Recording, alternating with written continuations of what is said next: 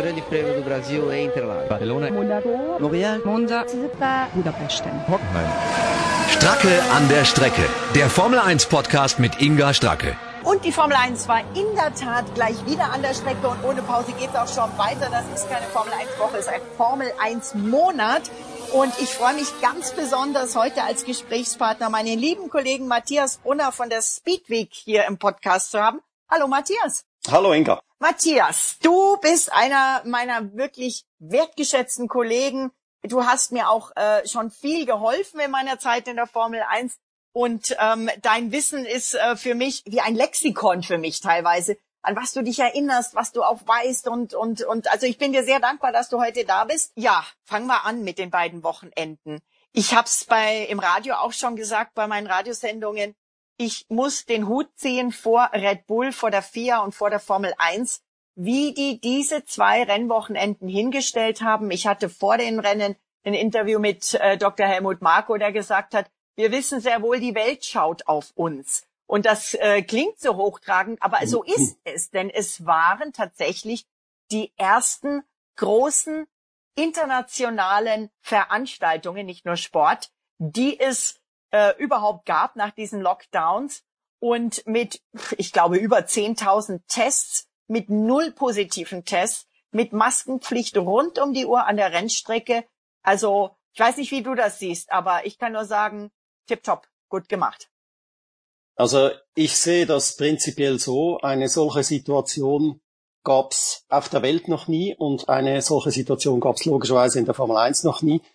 Ähm, die Aufgabe, ein solches Wochenende durchzuziehen, war wirklich extrem schwierig.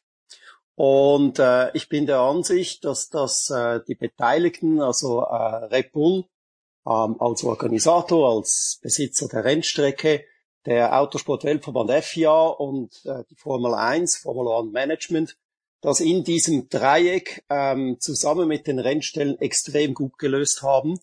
Äh, um genau zu sein, glaube ich, sie haben das so gut gelöst, dass jetzt die Latte extrem hoch liegt für alle anderen Organisatoren. Ähm, wir haben gesehen, das kann funktionieren unter allerhöchsten Sicherheitsvorkehren. Ob das andere Organisatoren so perfekt hinkriegen, äh, ich würde es mir wünschen, weil ich natürlich letztlich auch Formel 1 Fan bin und möchte, dass die Saison äh, nicht nur beginnen kann, sondern auch wie geplant weitergeht. Aber ob das die anderen Länder auch so hinkriegen, hm, bin ich mir noch nicht so sicher. Da stimme ich dir zu. Ich sehe es sogar noch einen Schritt weiter, nicht nur Formel 1 und nicht nur Sport, sondern wirklich weltweit Veranstaltungen, auch ähm, ob das vielleicht Konzerte sind, ob das aber auch m, politische Veranstaltungen sind oder oder andere Sachen, Seminare, äh, Vorträge, was auch immer. Ähm, die die im Prinzip können die alle jetzt bei Red Bull anklopfen und fragen, ähm, könnt ihr uns mal helfen, könnt ihr uns Tipps geben, weil die natürlich jetzt auch eine Erfahrung gewonnen haben mit dieser Sache, die ähm, einfach ja unbezahlbar ist. Ne? Ja, also ich kann mir nur wünschen, dass sich äh, sämtliche anderen Organisatoren mit Red Bull in Verbindung setzen und sich da schlau machen, okay, wie geht das jetzt im Detail? Weil, wie gesagt, das ist jetzt eine Blaupause für sämtliche weitere Rennen. Aber ähm, es, also die Beding das Schwierige am Coronavirus ist ja, die Situation ist in jedem Land wieder ein wenig anders. Und ähm, das braucht sehr viel Anpassungsfähigkeit und äh, ich weiß nicht, ob die Formel 1 es auf jeder Strecke so schaffen wird, gewissermaßen in ihrer eigenen Blase zu bleiben und sich, äh, ich möchte das mal nennen, hermetisch abzuschließen gegen die hm. Außenwelt. Wir dürfen ja auch nicht vergessen, die Corona-Situation in Österreich hat sich inzwischen ja, normalisiert, darf man eigentlich nicht sagen, aber soweit beruhigt ist vielleicht das bessere Wort, äh, dass man dort äh, solche Veranstaltungen durchführen kann. Äh, es gibt aber andere Länder, da ist die Situation noch ganz anders und diese Kurve flacht halt nicht so, so markant ab wie in Österreich. Darum äh, mal vorsichtig bleiben. Ich bin sehr erleichtert, dass die ersten beiden Rennwochenende über die Bühne gegangen sind. Ich bin wahnsinnig froh, dass die Formel 1 wieder Rennen zeigen kann, auch wenn es natürlich schmerzt, äh, dass wir keine Fans vor Ort haben. Aber ganz wichtig war, dass dieser Zirkus wieder äh, anfängt und dass die Fans auch, wenn auch nur vor dem Bildschirm oder online, auf ihre Kosten kommen. Absolut stimme ich dir zu. Natürlich auch ganz wichtig für die Teams, die damit einfach jetzt ähm, mit jedem weiteren gefahrenen Rennen ähm, ja quasi an ihrer Existenzgrundlage und auch der natürlich der der Formel 1 arbeiten. Äh, und man hat ja natürlich auch viel versucht für die Fans zu machen. Die äh, interaktive Tribüne äh, am Red Bull Ring in der letzten Kurve, die dann quasi die Fans konnten also per ähm, Social Media die Hashtags ihrer Lieblingsfahrer eingeben und der Fahrer, der dann also quasi die meisten Hashtags hatte, dessen Hashtag äh, leuchtete dann tatsächlich auf dieser Tribüne gut sichtbar auf, denn das war quer über die ganze Tribüne. Dann war zwischendurch eben auch irgendwelche Messages. Es war natürlich auch der Regenbogen im Sinne von We Race as One. Also man hat da schon einiges versucht. Die Teams haben es versucht. Äh, man hat dieses, was wir in Melbourne haben, ähm, dieser Melbourne Walk, ja, wo die Fahrer an den Fans vorbeigehen. Das hat man quasi virtuell versucht. Da standen die Fahrer dann eben an, an, an diversen Bildschirmen, wo sie tatsächlich mit kurzen Videokonferenzen mit ihren Fans gesprochen haben. Sebastian Vettel beispielsweise mit seinem Fanclub in Heppenheim. Ähm, das muss ich dir sagen, habe ich äh, vor ein paar Jahren, äh, wenn mir das jemand erzählt hätte, dass es sowas im Fahrerlager gibt, wo ja jegliches Bewegtbild strengstens eingeschränkt ist, hätte ich gesagt, niemals. ja, das ist natürlich, äh, wir beide erinnern uns natürlich an die lange Ära Ecclestone und der Bernie Ecclestone, der langjährige Formel 1 Promoter, war ja immer der Ansicht äh, in Sachen Social Media, also die ganzen Plattformen, die es da gibt, äh, zunächst war da Facebook und dann Twitter und Instagram und äh, von den ganzen neuen rede ich jetzt mal gar nicht. Da war der Ecclestone immer der Ansicht, wenn ich damit kein Geld verdiene, dann interessiert's mich nicht. Und das war natürlich eine katastrophale Einstellung, weil die Formel 1 dadurch den Fehler gemacht hat, hm, so ein bisschen den Anschluss an eine jüngere Zuschauergeneration zu verlieren. Und das rächt sich. Und inzwischen, äh, unter der neuen Führung seit einigen Jahren jetzt, äh, probiert äh, Formula One Management hier Boden gut zu machen, äh, mit Maßnahmen, so wie du sie jetzt erklärt hast. Und ich glaube, da ist man auf gutem Weg. Ich glaube, äh, man ist immer noch am Aufholen, weil das geht nicht über Nacht, es geht auch nicht in ein paar Monaten und es geht auch nicht in einem Jahr. Aber die haben natürlich schon erkannt, in Sachen Social Media sind wir wirklich, stecken wir in den Kinderschuhen quasi noch als Formel 1. Da müssen wir dringend, dringend nachlegen. Äh, das haben sie getan. Äh, und gerade jetzt die Corona-Krise hat noch einen anderen Aspekt eröffnet, den ich sehr interessant fand. Ähm, wir konnten jetzt eine ganze Weile keine richtigen Rennen fahren. Und äh, die Formel 1 ist dann dazu übergegangen, sogenannte virtuelle Grand Prix zu fahren. An denen hat, äh, haben, glaube ich, insgesamt elf der aktuellen 20 Piloten teilgenommen. Nicht alle immer, aber einige halt davon bei jedem Rennen. Und äh, auf gewissen Plattformen wie äh, Twitch hatten dann die Fans ja. die Möglichkeit, sich einzubringen. Und die haben dann gemerkt, okay, also dieser Charles Leclerc, das ist eigentlich ein ganz witziger Bursche und dieser George Russell, den kannte ich bisher eigentlich noch gar nicht, hat sich da der eine oder andere Fan gesagt, aber das, das scheint mir wirklich ein, ein, ein toller Bursche zu sein und so.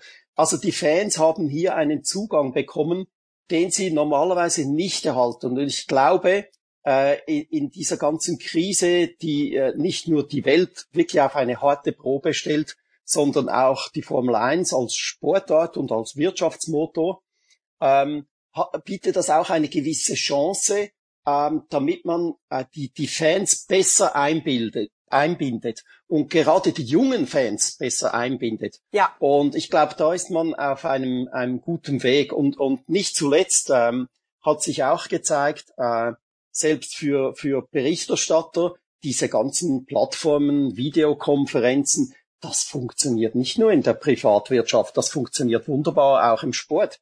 Weil wenn äh, beispielsweise der Autosport-Weltverband FIA vorgibt, okay, okay, wir machen jetzt äh, Saisonbeginn, aber da dürfen nur 20 schreibende Journalisten hin und der Rest muss zu Hause bleiben, dann muss man ja mit den ganzen zu Hause gebliebenen im Homeoffice quasi auch irgendwas unternehmen. Und äh, sie haben da sehr viel gemacht in Sachen Videokonferenzen. Äh, da gab es am ersten Wochenende ein paar technische Probleme, aber das ist, glaube ich, normal. Jetzt am zweiten Wochenende hat das besser funktioniert.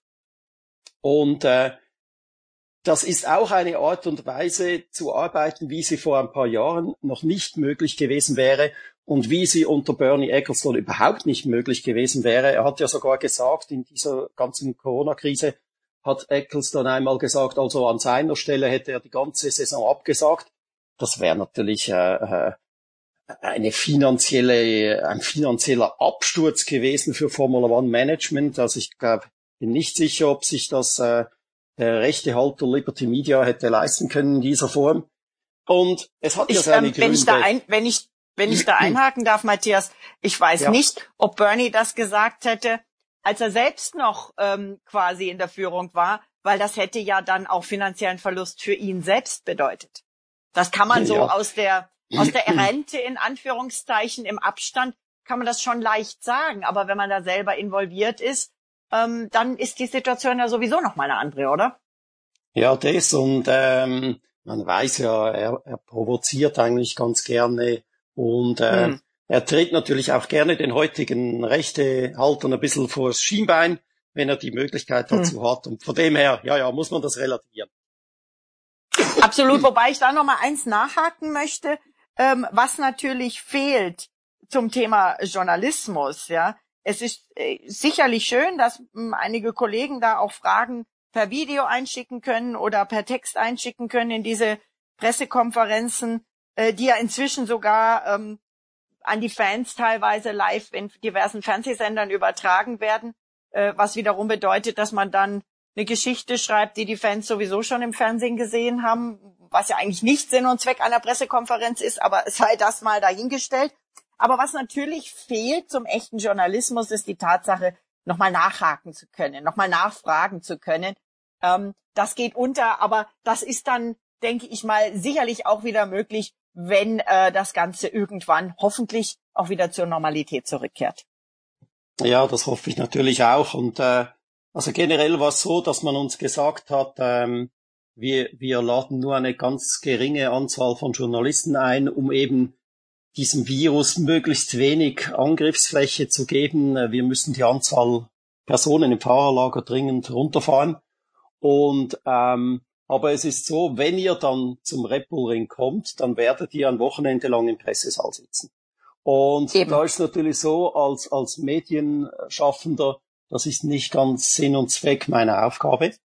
Ähm, da kann ich ebenso gut zu Hause bleiben und genauso kam es letztlich. Also die, die Kollegen, die äh, vor Ort gewesen sind, jetzt an diesen ersten beiden Wochenenden, die kamen am Morgen zur Strecke, wurden auf Temperatur gemessen. Vielleicht war wieder mal äh, der, der, äh, ein Test notwendig, der ja regelmäßig bei allen durchgeführt wurde. Und dann der gingen richtig, die, die richtig tief, der richtig, richtig tief in die Nase ging, dieser Test. Ich habe das gesehen bei Checo Perez, aber auch bei einigen anderen boah, das, das geht ja gefühlt von der Länge eines Kugelschreibers in die Stirnhöhle rein. Ja, ja, also wenn man, äh, man kann fast nicht zuschauen. Man, man hat wirklich den Eindruck, äh, den Eindruck, das Stäbchen geht halber ins Hirn hoch. Ähm, also ist, ist sicher nichts Angenehmes. Und ähm, die Kollegen mussten also direttissima bei nach Ankunft an der Rennstrecke ins äh, Medienzentrum und dort haben sie dann den ganzen Tag verbracht bis sie am Abend vom äh, Medienzentrum wieder in ihre Unterkunft fuhren. Mit anderen Worten, sie haben keinen einzigen Fuß ins Fahrerlager gesetzt, konnten mit niemandem sprechen. Und natürlich sind das keine Idealbedingungen und das ist, äh, äh, das ist keine journalistische Arbeit. Aber nochmals, wenn ich die Wahl habe, wir haben ein volles Pressezentrum mit 200 äh, Kollegen, die happy sind, dass sie arbeiten können. Ähm, aber leider äh, können wir eigentlich die ganze Veranstaltung gar nicht machen, weil das nicht unserem Sicherheitskonzept entspricht. Oder wir haben die Vorgabe, hört zu, äh, wir fahren jetzt wieder Rennen, aber wir müssen halt irgendwo gewisse Kompromisse eingehen. Dann ist es mir lieber, äh, ich sitze mit vielen anderen Kollegen im Moment im Homeoffice. Wir haben aber Formel 1 Läufe, über die wir schreiben ja. können und die wir genießen können. Ähm, das ist mir ehrlich gesagt lieber als mein Ego, dass ich sage, ich möchte gerne an einer Rennstrecke sein. Ähm, ich würde mir natürlich wünschen, dass wir früher oder später wieder in die Situation kommen, dass auch mehr Kollegen wieder zur Strecke äh, dürfen, dass wir auch äh, äh, normal oder normaler wieder unsere Arbeit machen können. Aber das sind wirklich spezielle Zeiten. Ähm, und die Formel 1 ist hier, wie du gesagt hast, ein bisschen Vorreiter auch für andere äh, Großveranstaltungen, wie sowas klappen kann. Und es ist extrem wichtig, dass diese Rennen jetzt äh, äh, passieren, dass wir anfangen und wie gesagt hoffentlich auch weitermachen können. Weil äh, es gibt noch einen anderen Teilaspekt, den ich kurz ansprechen möchte. Äh, Formel 1 CEO Chase Carey hat ja immer von diesen 15 Rennen gesprochen. Eigentlich wollten wir mal 22 machen, das funktioniert natürlich nicht so. Ähm, und dann hat er immer von 15 Rennen gesprochen und äh, es hat einen Moment gedauert, bis ich überrissen habe, wieso redet er immer von 15 Rennen? Der kann froh sein, wenn er diese acht in Europa auf die Beine stellt. Äh, bis mir klar wurde, ab 15 Rennen sind die Fernsehanstalten verpflichtet genau. vertraglich, den kompletten Betrag für die Senderechte zu entrichten. Ja. Will heißen, wenn wir nur, ich weiß jetzt auch nicht, 13 hinkriegen oder 9, ähm, dann reduziert sich äh, entsprechend natürlich das Geld, das von den Fernsehanstalten zur Formel 1 fließt. In welchem Grad kann ja. ich nicht sagen, weil diese Dokumente, die sind nicht öffentlich. Aber ja. äh, das wäre natürlich eine weitere herbe Einbuße äh, für die Formel 1. Und das kann sich der Carry schlicht nicht leisten. Und darum hat er immer von diesen 15 Rennen gesprochen.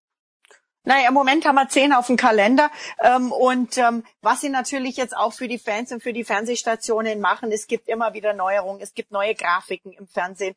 Und wo sie jetzt dieses Wochenende neu drauf mehr Wert legen, sind die Funksprüche, die jetzt teilweise sogar, natürlich, wenn sie, die sind ja alle auf Englisch, also dann auch auf Englisch vertextet sind und äh, für die Fans im, äh, im Fernsehen auch dann teilweise sichtbar sind, ist eine feine Sache gibt uns natürlich auch wieder so ein kleines bisschen weniger Zusatzinfo oder mehr Info, die wir gegenüber unseren Zuhörern, Lesern ähm, und äh, den Fans haben. Auf der anderen Seite eine schöne Sache. Und ähm, da würde ich jetzt mal gerne drauf einsteigen. Dieser, ja, Hamilton gewinnt das Rennen. Da denkt man jetzt so, da schreit einer vor Freude ins Mikro, in den Boxenfunk. Und dann kommt das hier. You mate, it was beautifully managed, beautifully managed. What a fantastic job, guys. Really, really so impressed. Thank you so much. Louis, your driving wasn't bad either. Thanks, Toto. Also, emotionslos eher so ein bisschen. Und Toto, Toto Knochen trocken hinterher, oder? Ja, ja, Toto Wolf so, naja, der Fahrer war auch nicht so übel. Ähm, nein, beim, beim Hamilton, was mir beim Hamilton äh, wahnsinnig Eindruck macht, ist, er ist immer Mannschaftsspieler. Also bei jeder Gelegenheit, sag mal, wenn er eine Pole Position rausfährt oder einen weiteren Sieg, man kann wirklich die Uhr danach stellen. Innerhalb der ersten 20, 30 Sekunden wird er irgendwann sagen, ich habe halt schon ein tolles Team und ich weiß das zu schätzen. Und da stehen so viele Leute hinter mir, nicht nur an der Rennstrecke, sondern noch viel, viel mehr zu Hause in unseren beiden Werken, Chassis in Brackley und Motoren in Brixworth. Und jedes Mal redet er von diesen Mitarbeitern. Und das macht mir Eindruck, weil ich weiß, äh, das ist auch ehrlich gemeint. Äh, beim Hamilton, er trägt sein Herz immer auf der Zunge. Das ist etwas, was mir bei ihm seit vielen Jahren wahnsinnig gefällt, weil es ist halt echt, es ist authentisch. Ähm, ja. So etwas schürt Emotionen auch bei den Fans. Wir wollen keine Roboter, die irgendwelche PR-Floskeln wiederholen zum 97.000. Mal, ähm, sondern wir wollen Fahrer, bei denen wir spüren, alles, was sie sagen, ist wirklich echt und, und, und von Herzen gemeint. Und bei ihm ist das halt so. Und äh, wenn er jetzt eher so etwas kühl vielleicht gewirkt hat am Funk, ich, ich glaube, der Eindruck täuscht. Ähm, ich sah in diesem Gesicht schon sehr viel Erleichterung auch, weil das erste Wochenende war nicht ideal gelaufen für, für den Weltmeister. Äh, jetzt hat er alles wieder auf die Reihe bekommen. War auch übrigens eine schöne Antwort an seine Kritiker. Äh, da gab es ja einige Leute, die gesagt haben, ja, der Hamilton, der bringt sich im Moment so viel zu sehr ein in diese ganze Bewegung gegen Ungerechtigkeit, äh, im Speziellen gegen Rassismus. vielleicht sollte er sich auch wieder mal auf seine Arbeit als Rennfahrer konzentrieren. Also ich darf wirklich ja. allen Zuhörern versichern, Lewis Hamilton konzentriert sich hundertprozentig auf seinen Job als Rennfahrer. Es gibt aber dann auch Momente, wo er sagt, gut, jetzt kümmere ich mich um etwas völlig anderes und dann macht er das genauso mit 100 Prozent. Aber ich habe ja, das haben wir, ähm, das haben wir ihm bei, bei ihm ja auch immer erlebt. Also ob das jetzt seine Modekreationen sind, wo er dann mal eben auf eine Modenshow nach New York gechattet ist und zurückkam und man dachte, boah, der ist jetzt bestimmt völlig ausgelaugt, aber da hat er auf einmal noch mehr Energie mitgekriegt, ja, oder mitgebracht und strahlte und war begeistert und war stolz.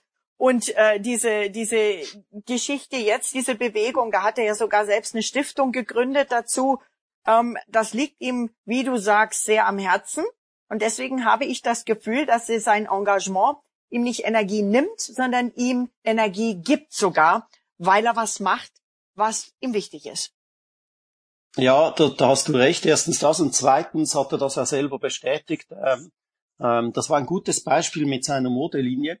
Ähm, da mag ich mir erinnern, da war er dann beim folgenden Rennen. Wir haben gesagt, äh, Entschuldigung, also du bist jetzt irgendwie nach Amerika gechattet, jetzt sind wir wieder in Asien. Ähm, mal Hand aufs Herz, ist dir das nicht alles ein wenig zu viel? Und dann sagt er, nein, äh, das war etwas komplett anders, anderes. Das hatte mit Rennsport überhaupt nichts zu tun. Und genau aus dem ziehe ich sehr viel Energie, weil ich meinen Kopf quasi frei bekomme wieder von allen Fragen, die sich um den Rennsport drehen. Ich mache was ganz anderes, auch wenn ich es mit 100% Einsatz mache und komme dann aber zum Rennplatz und mein Kopf ist frei. Und äh, das ist schon eine witzige Einstellung. Auf der anderen Seite äh, bin, ich, bin ich nicht sicher, ob das jeder andere seiner äh, Formel 1 Fahrerkollegen so auf die Reihe kriegen würde. das ist ein gutes Stichwort. Dann kommen wir zu einem Piloten, der, ähm, der eigentlich nur Rennsport in seinem Leben hatte und hatte, von ganz klein auf, aber trotzdem auch einer für mich, einer dieser ehrlichen Charaktere ist, der auch immer mal sagt, was er denkt. Ähm, inzwischen ein bisschen weniger als früher Max Verstappen. Eigentlich eine coole Socke, der auch manchmal raus, rauslässt, was ihm nicht passt, aber inzwischen ein bisschen zahmer geworden ist. Aber äh, seine Antwort, wie sein Rennen war, ähm, das ja leider Gottes durch einen beschädigten Front und sogar wohl teilweise Heckflügel, aber vor allem beschädigten Frontflügel gegen Ende, weil er über die sogenannten gelben Sausage Curbs, also über die Randsteine gerattert war, dann doch äh, leider schlechter ausging, als er dachte. Da musste er sich dem angreifenden Bottas geschlagen geben. Das sagt er bei meinen Kollegen von Sky. Ja, das Rennen generell war natürlich langweilig. Ähm, ich hatte ja, ich hatte keine Chance gegenüber Lewis, ähm, generell Mercedes natürlich. Aber am Ende, ja, dritter Platz, glaube ich, war das Maximale heute. Ähm, ja, es ist so. Es ist natürlich nicht äh, nicht gut, weil äh, wir wollten natürlich für den Sieg kämpfen, aber es ist so. Ja, und auf die Frage, ob denn der Hungaroring von den Streckenbedingungen seinem Red Bull ähm, etwas besser liegen würde, sagt er das. Ja, vielleicht, vielleicht ein bisschen, aber ich glaube noch immer, dass in Ungarn, äh, dass sie da auch ganz schnell sein. Ja, also mhm. Max Verstappen enttäuschend mit dem Red Bull. Glaubst du, dass die in Ungarn ähm, mehr reißen können? Ja, das traue ich Ihnen zu. Ähm, aber generell ist es bei Max Verstappen so, ähm, auch er halt äh, wie Hamilton dann oft einer, der sein Herz auf der Zunge trägt. Und äh, wenn er nicht happy ist, dann sieht man ihm das auch an. Und am vergangenen Sonntag war er nicht happy. Äh, aus dem einfachen Grund, weil er halt merkt, okay, Mercedes-Benz hat auch in, in dieser Saison die Latte extrem hochgelegt. Und Red Bull Racing Honda ist näher gekommen, keine Frage. Aber ob sie nahe genug sind, um diese Lücke auch schließen zu können und letztlich nicht nur um Siege mitreden zu können, sondern auch ein Wörtchen bei der Vergabe des WM-Titels, das ist eine ganz andere Frage. Bin ich mir noch nicht so sicher. Ich hoffe es natürlich als Formel 1-Fan. Aber ich könnte mir vorstellen, die Reaktion von Max am Sonntag war ein bisschen Ernüchterung, weil er sich letztlich halt doch mehr ausgerechnet hat. Wir dürfen ja nicht vergessen, er hat in den letzten beiden Jahren auf dem Red Bull Ring den großen Preis von Österreich jeweils gewinnen können. Und dieses Mal, es hat einfach nicht gereicht. Und er ist halt einer dann äh, ein Typ, der sagt, ja, bin enttäuscht. Auch wenn er Dritter geworden ist, was ja nicht ein schlechtes Ergebnis ist. aber auch das ist dann in dem Sinne ehrlich, weil so ist der Max, ja. Ähm, der ist ein echter Racer, wie er da mal zwischendurch mit dem beschädigten Red Bull noch gegen Bottas, der ja eindeutig schneller war, gekontert hat. Das äh, würden, glaube ich, auch nicht viele so machen. Nein, das war natürlich äh, äh, Formel 1 Sport auf höchstem Niveau, ein einziger Leckerbissen. Ich hoffe, die Leute haben sich das äh, in Ruhe reingezogen. Sie sollen es ruhig nochmal, wenn sie irgendwo die Möglichkeit haben, zwei oder dreimal anschauen, wie er das da mit dem Bottas macht. Also da hat man schon gemerkt, ähm, wenn der, der Max jetzt in einem Auto wie dem Mercedes sitzen würde und nicht der gute Valtteri Bottas, dann hätte, wäre das Duell wohl ein wenig anders ausgegangen. Ihr schreibt ja bei Speedweek nicht immer nur über die Top 3 und das finde ich gerade gut und super, sondern auch mal über das ähm, extrem spannende, starke Mittelfeld. Da ging es ja richtig zur Sache am Wochenende. Ja, das, das Mittelfeld ist, äh, das hat sich schon letztes Jahr äh, angedeutet. Das Mittelfeld ist schlicht der Knaller. Ähm, wir haben eine Leistungsdichte, die ist, die ist umwerfend. Äh, äh, wenn man sich das Feld kurz anschaut, also Mercedes hat die Nase vorn, keine Frage. Red Bull Racing ist erster Herausforderer. Äh, ich hoffe, sie können die Lücke schließen, wie gesagt. Dann aber haben wir, und damit hätte vor, dem, vor den Wintertests in Barcelona sicher keiner gerechnet, dann haben wir einen Rennstall, der heißt Racing Point. Das war früher mal Force India. Noch früher, also ein bisschen die älteren Semester werden es unter Jordan noch kennen. Im nächsten ja. Jahr äh, wird dieser Rennstall übrigens zu Aston Martin klingender Name, der in die Formel 1 zurückkommt. Und dieses Racing Point hat es jetzt fertiggebracht, äh, eine Mercedes-Kopie von 219 zu bauen, mit der sie nicht nur auf Augenhöhe mit Ferrari fahren, sondern auch äh, Renault und McLaren niederhalten können. Äh, so schaut übrigens im Mittelfeld jetzt diese Gruppe aus. Also wir haben gesagt, Mercedes und Red Bull Racing. Dann kommen im Moment Racing Point, Ferrari, Renault, McLaren. Ähm, die Abstände zwischen diesen vier Rennstellen werden im Moment ein bisschen variieren, je nach Pistentyp, je nach Tagesform, je nach Abstimmung des Fahrzeugs. Äh, dann folgt ein bisschen isoliert Alpha Tauri. Äh, und hinten haben wir dann äh, ein Trio aus Alfa Romeo, Haas und Williams. So, ähm, aber gerade dieser mittlere Teil aus Racing Point, Ferrari, Renault, McLaren, da geht's wirklich um Zehntelsekunden. Also wenn man da zum Beispiel in einem Qualifying seine Aufgabe nicht wirklich auf den Punkt bringt, dann bist du nicht Sechster, sondern dann bist du halt Zwölfter. Äh, und der Unterschied wird am 15.000stel gewesen sein oder so. Also das ist schon sehr, sehr faszinierend. Vor allen Dingen möchte ich nicht wissen, was der Unterschied am Jahresende in Tausendstel ähm, in, in Dollarzeichen sein wird. Nein, dieses Mittelfeld ist total sensationell ich würde mir manchmal wünschen, dass auch die Fernsehregie das ähm, mitbekommt und äh, einfach mal mehr von diesem Mittelfeld zeigt, ja? so, wie es da zur Sache geht. Also schon cool. Aber du hast angesprochen, ähm, ja, Racing Point. Und ähm, da müssen wir jetzt auch mal ganz aktuell, hochaktuell Renault ansprechen.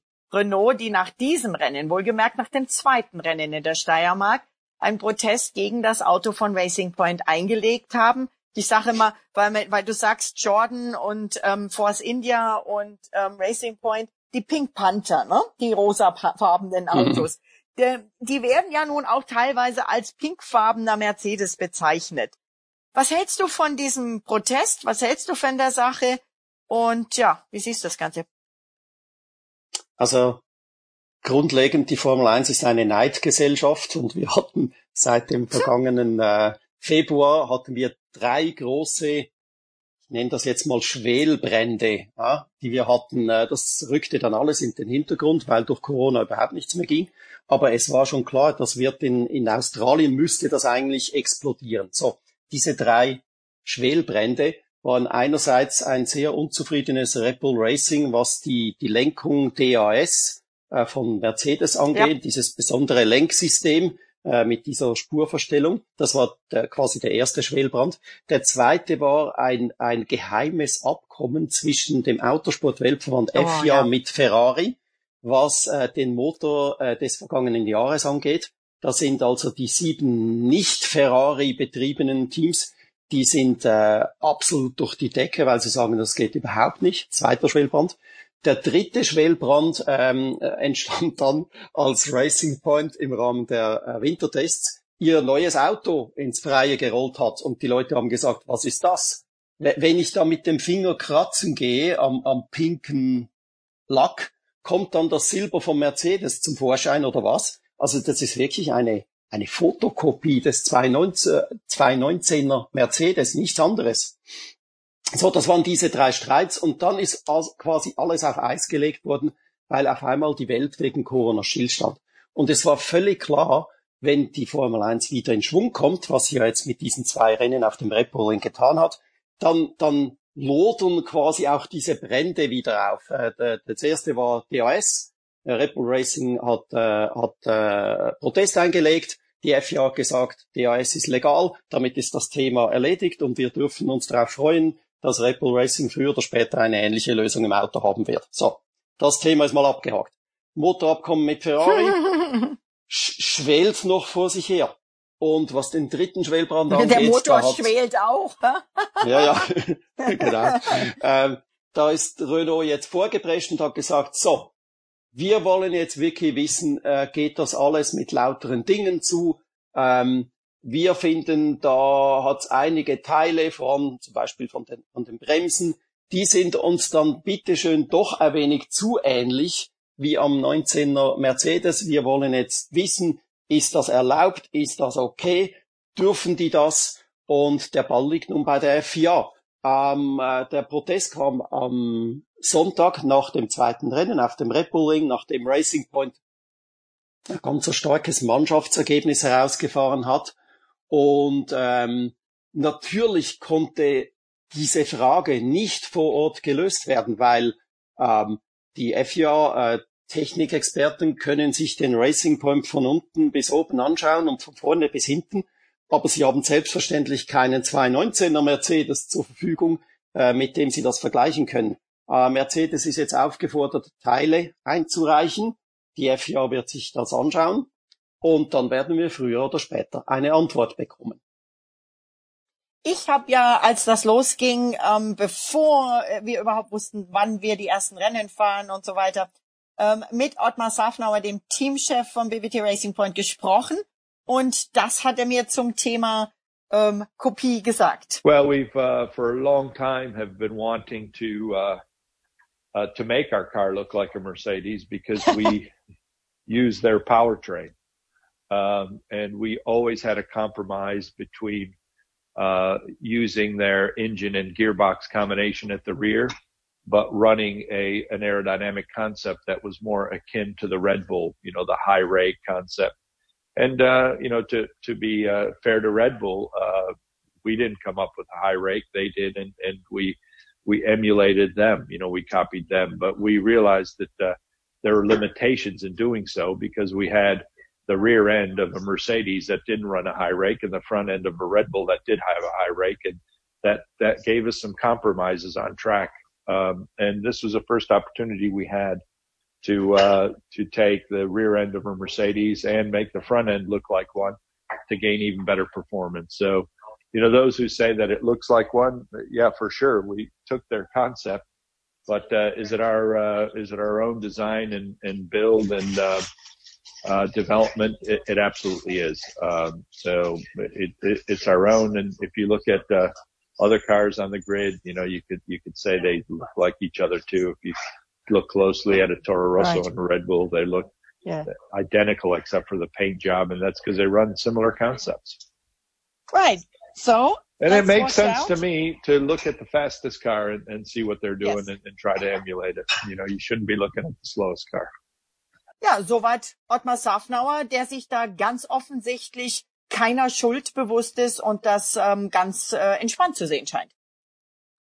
Ja, ich, also aus dem Bauch heraus würde ich jetzt sagen, äh, das darf auch sein, weil ähm, wie, wie da die erste Aufregung entstanden ist im Rahmen der Wintertests äh, außerhalb von Barcelona, ähm, haben wir uns natürlich hingesetzt mit dem Technikchef von Racing Point und haben gesagt, ähm, okay, was ist der Sache? Also du musst schon einsehen, das schaut schon sehr aus wie ein Mercedes des letzten Jahres.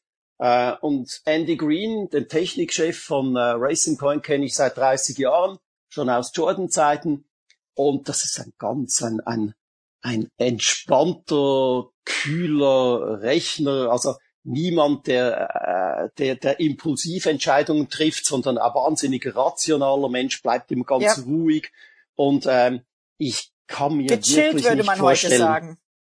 Ja, aber auf eine auf eine disziplinierte Art und Weise. Nicht gechillt im Sinn von mhm. mir ist alles egal, sondern gechillt ja. im Sinn von ich ruhe in mir selber, ich weiß, was ich kann, äh, ich weiß, was ich tue und was ich tue ist richtig.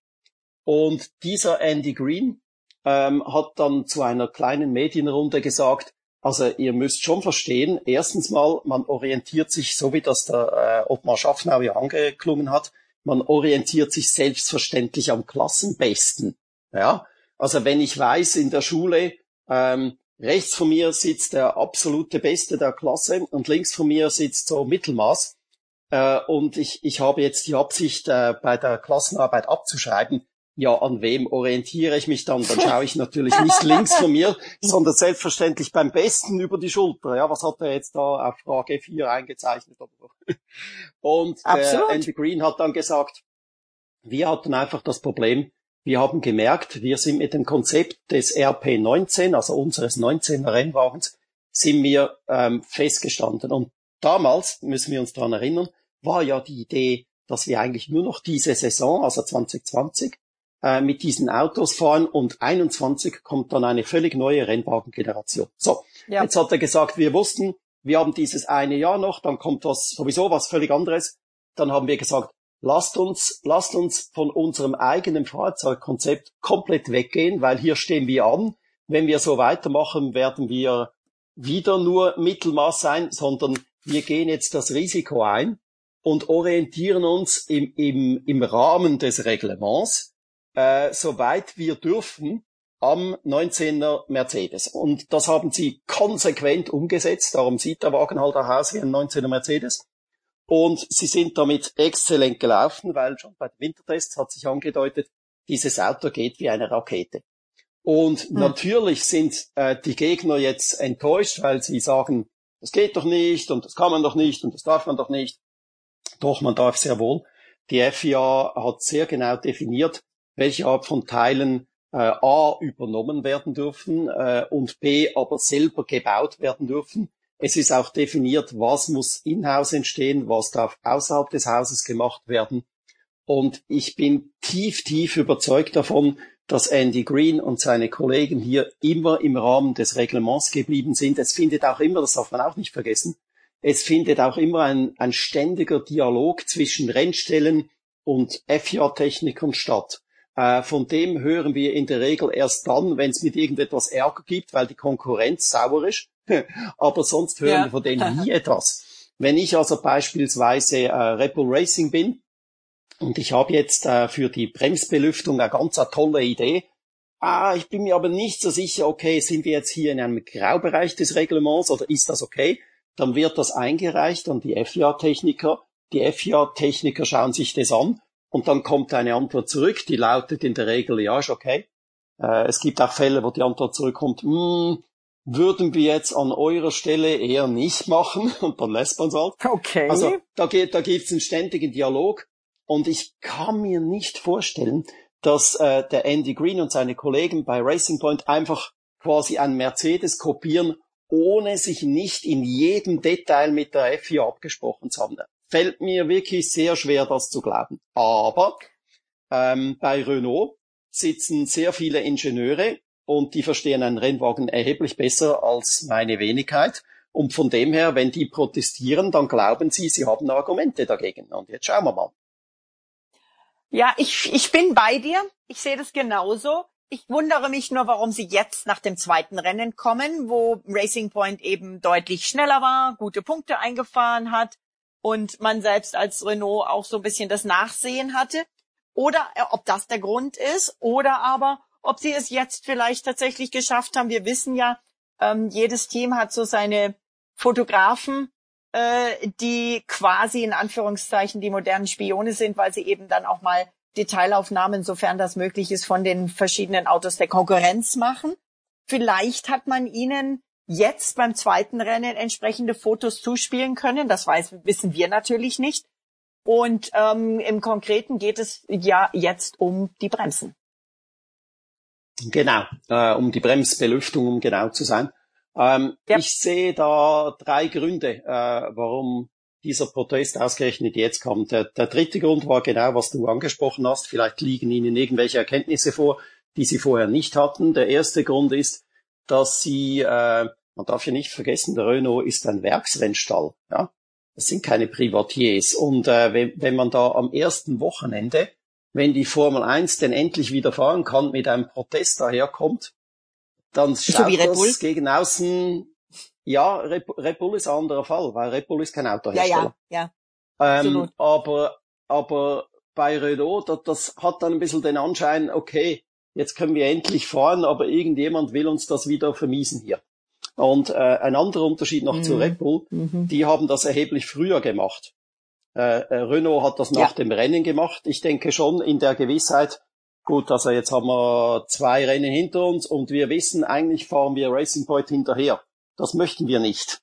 Und von dem her ähm, kam der Protest halt jetzt um diese Zeit. Ja, liebe Formel 1 Freunde, im Englischen gibt's so einen schönen Spruch, Time flies when you're having fun. Und so war es wirklich im Gespräch mit Matthias. Ähm, ich hätte nicht gedacht, dass wir so lange uns verquatschen, aber es hat so viel Spaß gemacht und es war so interessant, dass das Gespräch dann so lange wurde, dass wir beschlossen haben, wir machen zwei Podcasts daraus. Das war jetzt der erste und der zweite beschäftigt sich eigentlich hauptsächlich mit dem Thema Rot, also Ferrari, und da sieht der eine oder andere Rot. Deshalb jetzt hier und heute vielen Dank fürs Zuhören. Ich hoffe, ihr liked und abonniert meinen Kanal und seid auch dabei, wenn ich das zweite Gespräch mit Matthias Brunner von der Speedweek führe. Stracke an der Strecke. Der Formel 1 Podcast mit Inga Stracke.